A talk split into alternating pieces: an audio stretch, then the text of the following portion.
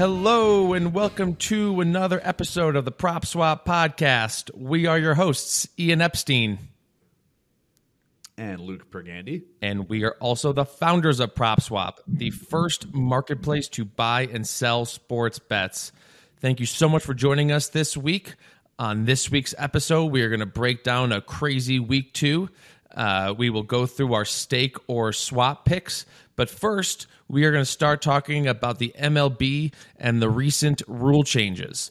Last week, it was voted unanimously to approve rule changes effective next year.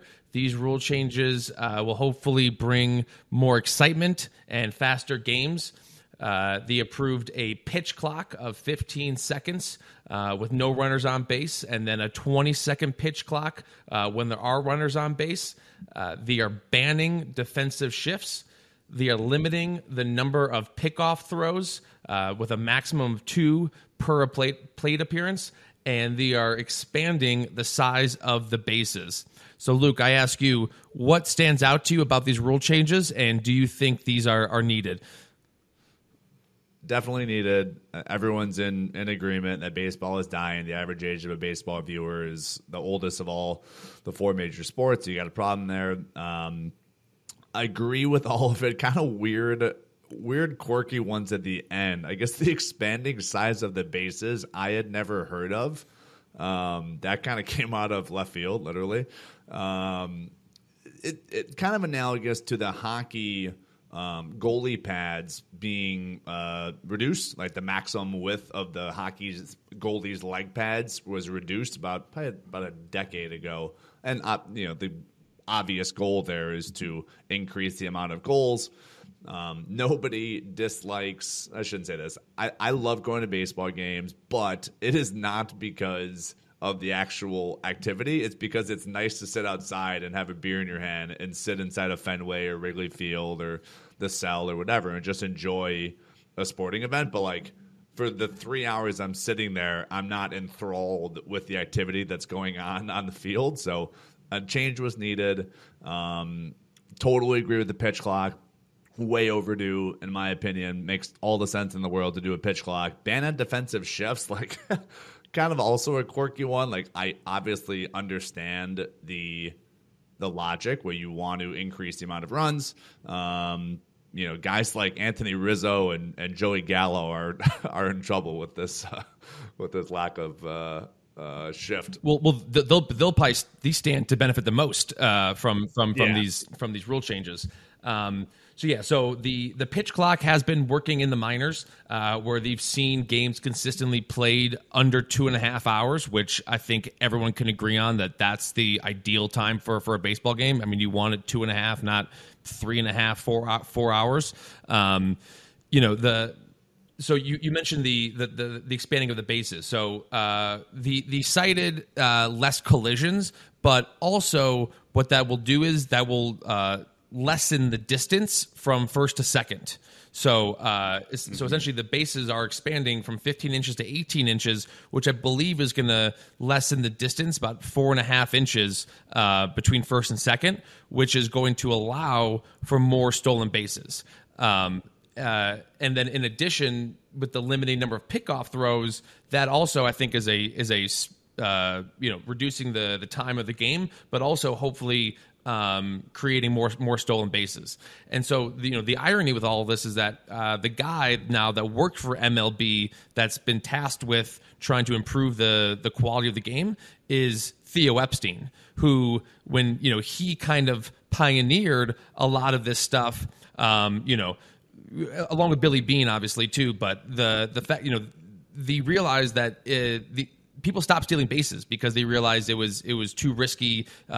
Too often they were getting thrown out, and so it was kind of removed from strategy. But it's exciting, right? People want to see stolen bases. That's exciting. It gets runners in scoring position. So it's just kind of ironic that the guy that kind of pioneered the making baseball kind of boring is now the guy in the MLB front office changing these rules.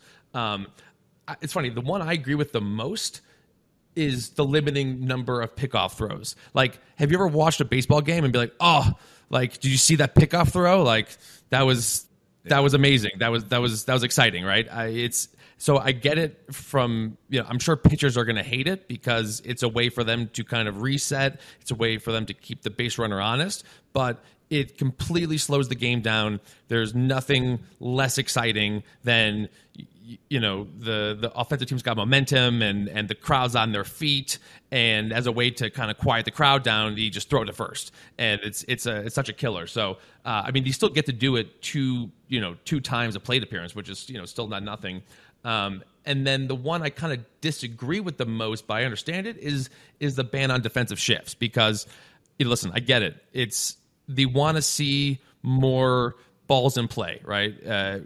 Baseball has turned into this game of it's either strikeouts or home runs. That's it. Strikeouts or home runs. And it's exciting to see singles and doubles and, balls in the outfield. And so I get it, but at the same time, it's kind of like, it's just crazy to me that these millionaire athletes just can't fix their swing to hit the ball on the ground. And I've always kind of believed that it's like, hey, if you don't want, if you don't like the shift, then hit around the shift. But this new strategy has been hit over the shift. And so, guys like Joey Gallo, they've tried to train themselves not to hit the opposite way, but just try and hit it above everyone. And then in terms of, so do you think this will help the popularity of baseball? Because baseball has turned into this thing of it's such a regional sport, right? People care about their home team. They will watch their local channel to watch their home team. But, Sunday Night Baseball rolls around and it's the Cardinals and the Phillies. Does anyone outside of St. Louis or Philadelphia really care about that Sunday night matchup? I think MLB's goal is to try and get to where like NBA is, where people are watching two teams that are not their home teams on primetime. Do you see this helping? And, obviously it might increase scoring, but will this help the popularity of baseball? Marginally. I think marginally it can. That's a great point that baseball has turned into a regional consumer viewing experience. Like, it makes total sense. Like, I think very few people are sitting down to watch a Cardinals Brewers game if you're not a Midwesterner. So makes complete sense. I think marginally, I would say of those four, that's a good, which will increase the most amount of runs. Yeah, honestly, I might go pitch clock in terms of making the best improvement, but that's really not going to change the scoring of runs. So that's tough. I think it will marginally. You're never going to catch the NFL. Obviously, no sport is ever going to be as popular as the NFL is, in my opinion. I'm literally all of us glued to our TVs the entire Sunday for 18 weeks in a row. I don't think any sport will be able to catch that, but you got to do something if you're Manfred, and this is a step in that direction. But I don't know that this saves baseball, but it will help. Yeah, and obviously, I think you're going to see a lot of players complain, but that's what players are going to do, and I think they'll adjust as they'll have to adjust. They have the highest salary. And then obviously, I think the one thing not included in this list that I think a lot of the fans would like to see, and maybe we'll see it one day, is the automated balls and strikes, because it seems like it's getting, I don't know if it's getting worse or just the proliferation of social media has helped expand these clips, but it is bad. Some of these balls and strikes call, and I really don't think it would take away from the excitement or the purity of the game to just get these calls right. Completely agree. That is absolutely an omission that hopefully they will solve soon. It's super frustrating to see these umpires just completely blow ball and strike calls. Totally agree. So, we will. So I think we're both excited about these rules changes. They go into effect next year. And so, we stay tuned to see, let's see if baseball can start climbing right, back up the ranks and into people's living rooms. So let's move on. It was a crazy week 2. I just want to go through a couple notes here. If you missed some of these games, there were some wild comebacks. So here's a crazy stat. teams had won 2,229 consecutive games when they were up 13 with less than 2 minutes to go. And the New York Jets, of all teams, broke that streak against the Cleveland Browns. When the Jets were down 13 with less than 2 minutes to go, they were 60-1 to win the game at sportsbooks. But there were other crazy comebacks as well. Teams had won 711 consecutive games when they were up 21 or more in the fourth quarter. The Dolphins broke that streak against the Ravens, and you could have gotten the Dolphins at 25-1 odds when they were down 21 in the fourth quarter. And then last but not least, the Cardinals rallied from down 20-0 against the Raiders, and the Cardinals as well were 25-1 odds at sportsbooks during the fourth quarter. So, Luke, I ask you, what kind of stood out to you in week two? Yeah. Crazy. I mean, we've been telling people for 7 years to bet Super Bowl futures. Oh yeah, like go bet a 20-1 long shot and wait 6 months to get paid. No, just bet a Jets money line in the fourth quarter in Cleveland and see if they can come back. So absolutely wild, super fun to see. Nothing but great for the sport. We advertise in Cleveland, and I talked to Ken Carman, who's the number one guy for the Browns. He does the games. He's on CBS talking about the Browns. He was that was probably the most depressed I've heard him in 3 years of knowing Ken on Monday morning after that loss. So Cleveland was hurting. To do it against the Jets too, it's just embarrassing. So I realize they don't have Deshaun Watson yet, but it doesn't matter. Like, you got to beat a New York Jets team that's starting Joe Flacco in your home stadium at FirstEnergy. So that's probably the one that sticks out the most. The Cardinals and Raiders, I don't know what to do with those two teams. They both stink. Tulix Ray, Mike McDaniel, like, I love this guy. He's a super. He went to, like, I was watching a interview on Sunday morning. He went to like Tua's luau. Tua threw like a fundraiser, and McDaniel went to this luau, and Tua's like, I've never had a coach do anything like that.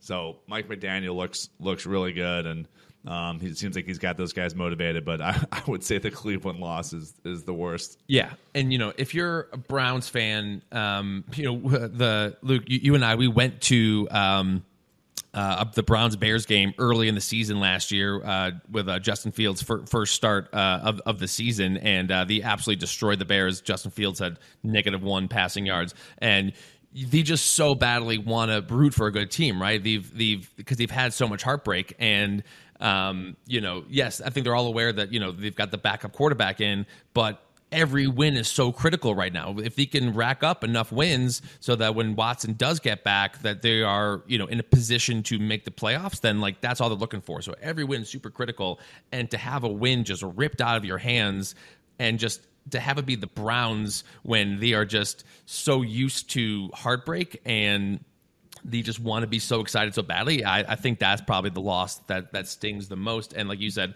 of the Jets, it's not like it was Mahomes and the Chiefs. It was the Jets and Joe Flacco of all teams.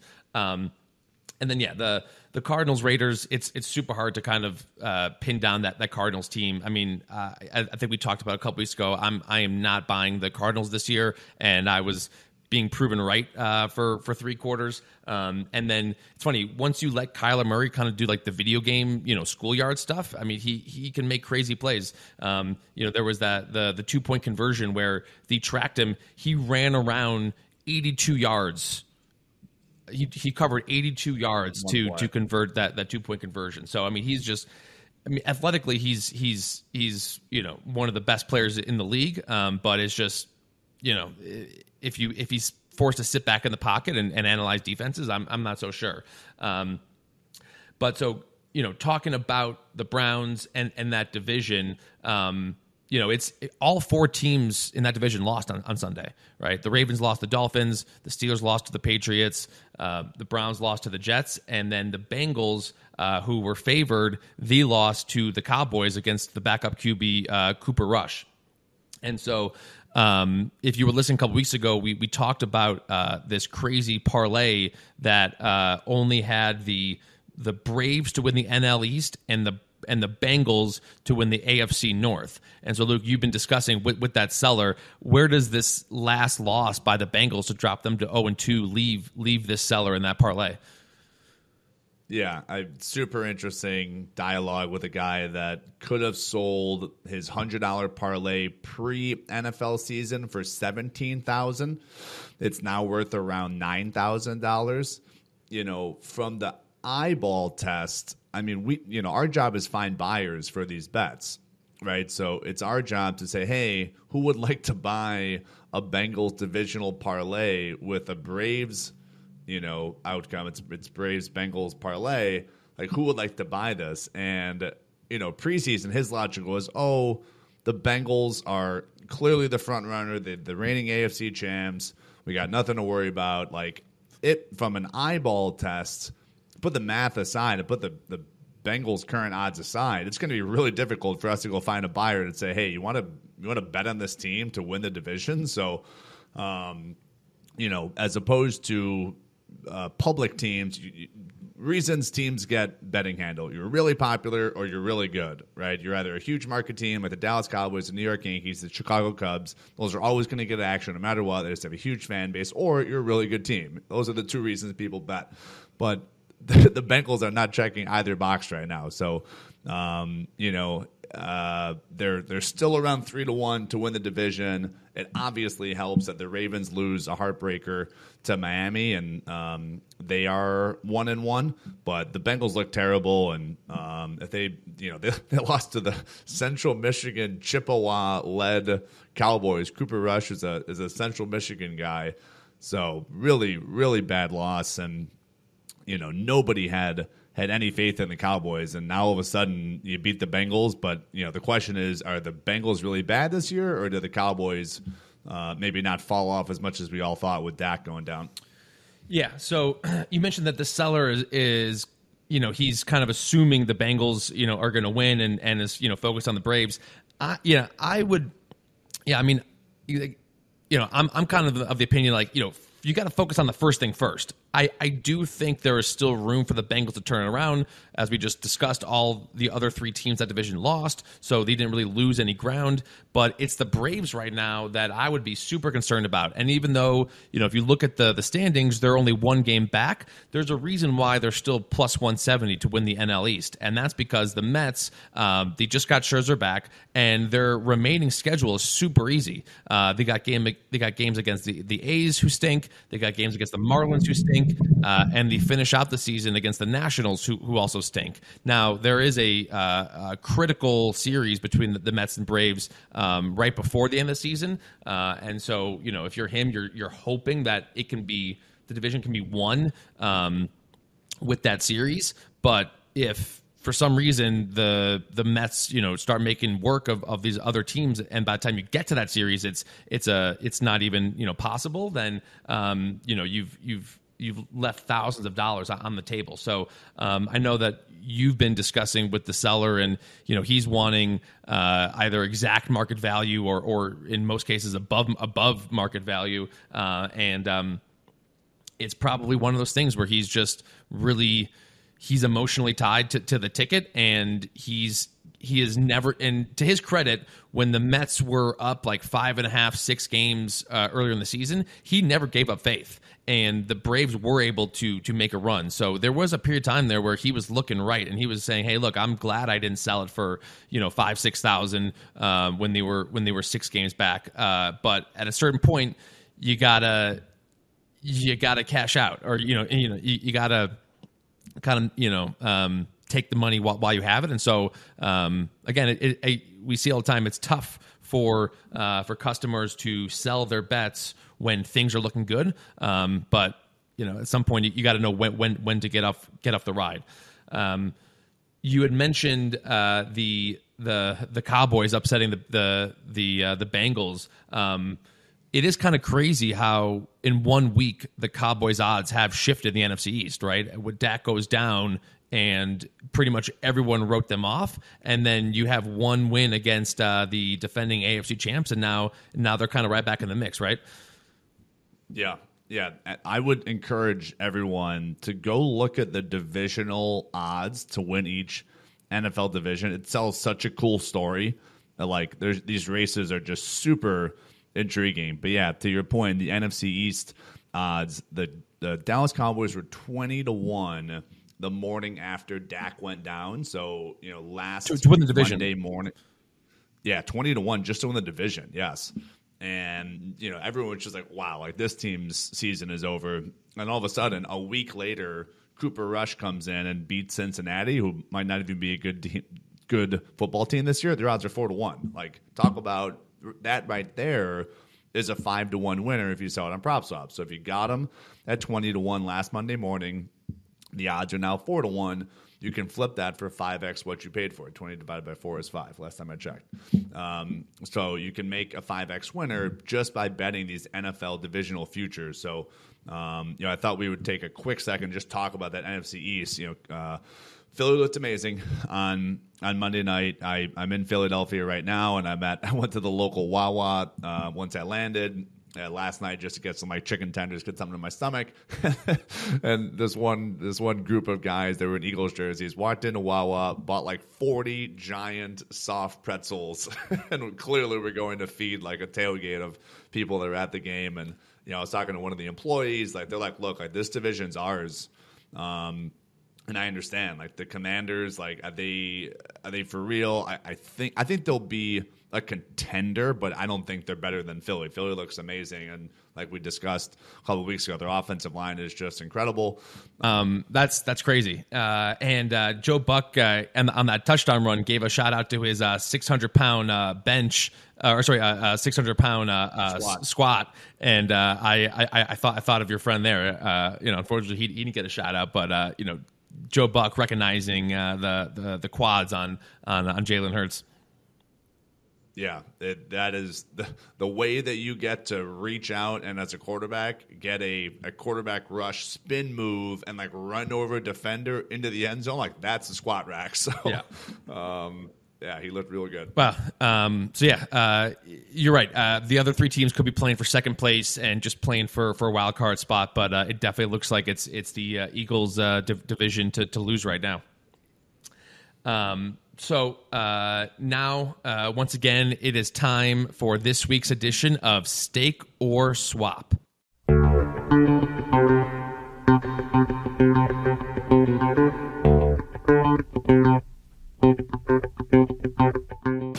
First up, we will be discussing the Tennessee Titans, the loss last night against the Buffalo Bills, and it wasn't even that close.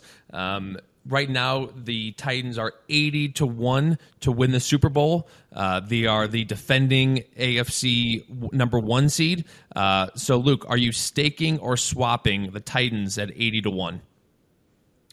I said this during the game. I said, if Tennessee loses this game, I want to stake the Titans. And here's why. The Indianapolis Colts might be, at this moment in time, the worst team in the NFL. They look so bad. Matt Ryan looks lost. They can't run the football with Jonathan Taylor. Michael Pittman is injured.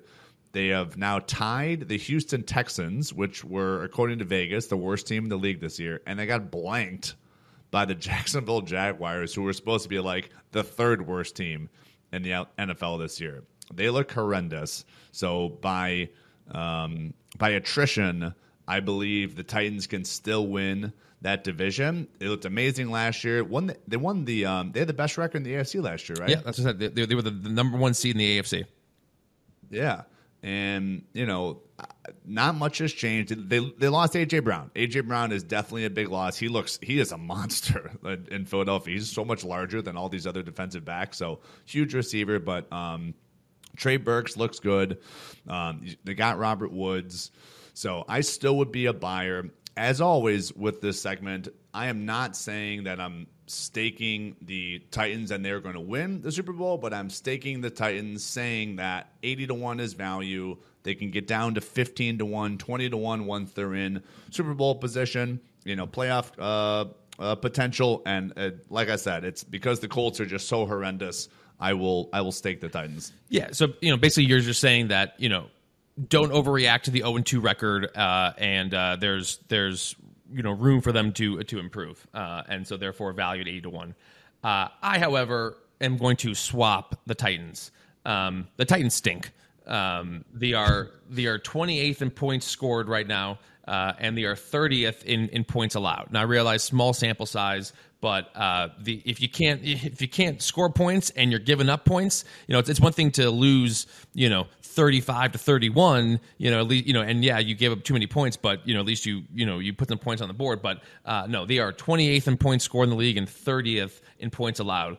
You mentioned AJ Brown. They miss him dearly. You know, I think there's a little too much, wear and tear on Derrick Henry. You know, he's not the workhorse he was 2 to 3 years ago. And, you know, they just have not been able to fill the gap left by AJ Brown in that offense. I think Ryan Tannehill, while he is an above average quarterback, I think he probably outplayed his actual level of ability the past couple of years, and I think maybe people think of him as better than he actually is, and it was really just kind of, you know, AJ Brown and maybe a new offense that was tricking teams and people thinking that they're better than they are. And then, you know, last but not least, you know, we just mentioned how they were the number one seed in the AFC last year, right? And so schedules are based on how good you were the previous year. And so they're playing a first place schedule this year. And so while the AFC South may be one of the worst divisions in football, here are a couple of their road non-divisional games. They play at Kansas City, at Green Bay, at Philadelphia, and at the Chargers. Now, I realize the Chargers don't really have a huge home field advantage, but, I mean, those are four extremely tough road games outside of the division, and that's just because of that first-place schedule they play. So I am swapping the Titans. But staying in that same division, there's another team that catches my eye, and I am staking the Jaguars. Right now, you could find the Jaguars at 3-1 to make the playoffs, which, in my opinion, is cover. You know, that's a great bet, because not only does that cover for them to win the division, but if they sneak in as a wild card team, that also covers that. So, ironically, you can find basically the same odds for them to win the division as to make the playoffs. So, if I were you, I would be finding that 3-1 to make the playoffs. And then if you want to get super frisky, the Jags are 100-1 to win the Super Bowl and 55-1 to win the AFC. I think that the Jags are good. They are, you know, I think people think of them as the worst team in the league because of that performance last year. But, you know, new head coach Doug Peterson and Trevor Lawrence is looking like that first pick. I think people kind of wrote off Trevor Lawrence after last season, but I think with a good coach in there and a good offensive line, he's better than people may have kind of written him off to be. Right now, Lawrence is 5th in the league in QBR, and like I said, he's been held upright so far this season. They have a 2.7 QB sack percentage, right? So only 2.7% of the time is he getting sacked on dropbacks, and that's third best in the league right now out of two games. And then obviously, you know, the defense is good. They held Jonathan Taylor, who was pretty much the number one pick, you know, consensus number one pick in fantasy, you know, best running back in the league. They held Taylor to 54 rushing yards on Sunday. And then obviously, as you mentioned, they shut him out, 0 points. So again, small sample size, but I think this Jaguars team is better than they're getting credit for. And so I am staking the Jacksonville Jaguars. Yeah, all very fair statistics. I will also stake the Jaguars, but the sole reason is because Doug Peterson is a massive ice cream aficionado. If you haven't seen the video of Trevor Lawrence welcoming Doug Peterson to Jacksonville, someone compiled all of these clips of Doug Peterson saying, "Let's go get some ice cream." We'll watch this video, and then I'll treat you to some ice cream. All right, let's check out this video, and then again, treat you to some ice cream, man. We'll play this video, and then I'll treat you to some ice cream. We got a little ice cream coming up before it all melts. I know we got some ice cream that's melting, so we got to get out of here. Wish you guys the best of luck. Treat you to some vanilla ice cream here in a second. And after there's like 50 clips of like Doug Peterson saying, "Let's go get some ice cream" to his team, and Trevor Lawrence tweeted that at Coach Peterson when Doug Peterson was announced he was going to Jacksonville. So solely by that reason, him and I are obsessed with ice cream. I will stake the Jacksonville Jaguars. Okay. All right. So you like the Titans and the Jaguars. So yeah, like I said, AFC South, it's not going to be pretty, but I think the Jaguars have as good an opportunity to win that division as any of those four teams. So that will do it for this week's episode. Thank you so much for tuning in. Make sure to tune in next week where we will have our first guest of the season. You know him. He's been on your TVs on ESPN. It will be Doug Kazarian, our good friend from Las Vegas. Doug Kazarian will be checking in. So make sure to tune in for that next week. And make sure to subscribe so you'd never miss an episode. Subscribe, leave a rating, and we will talk to you next week.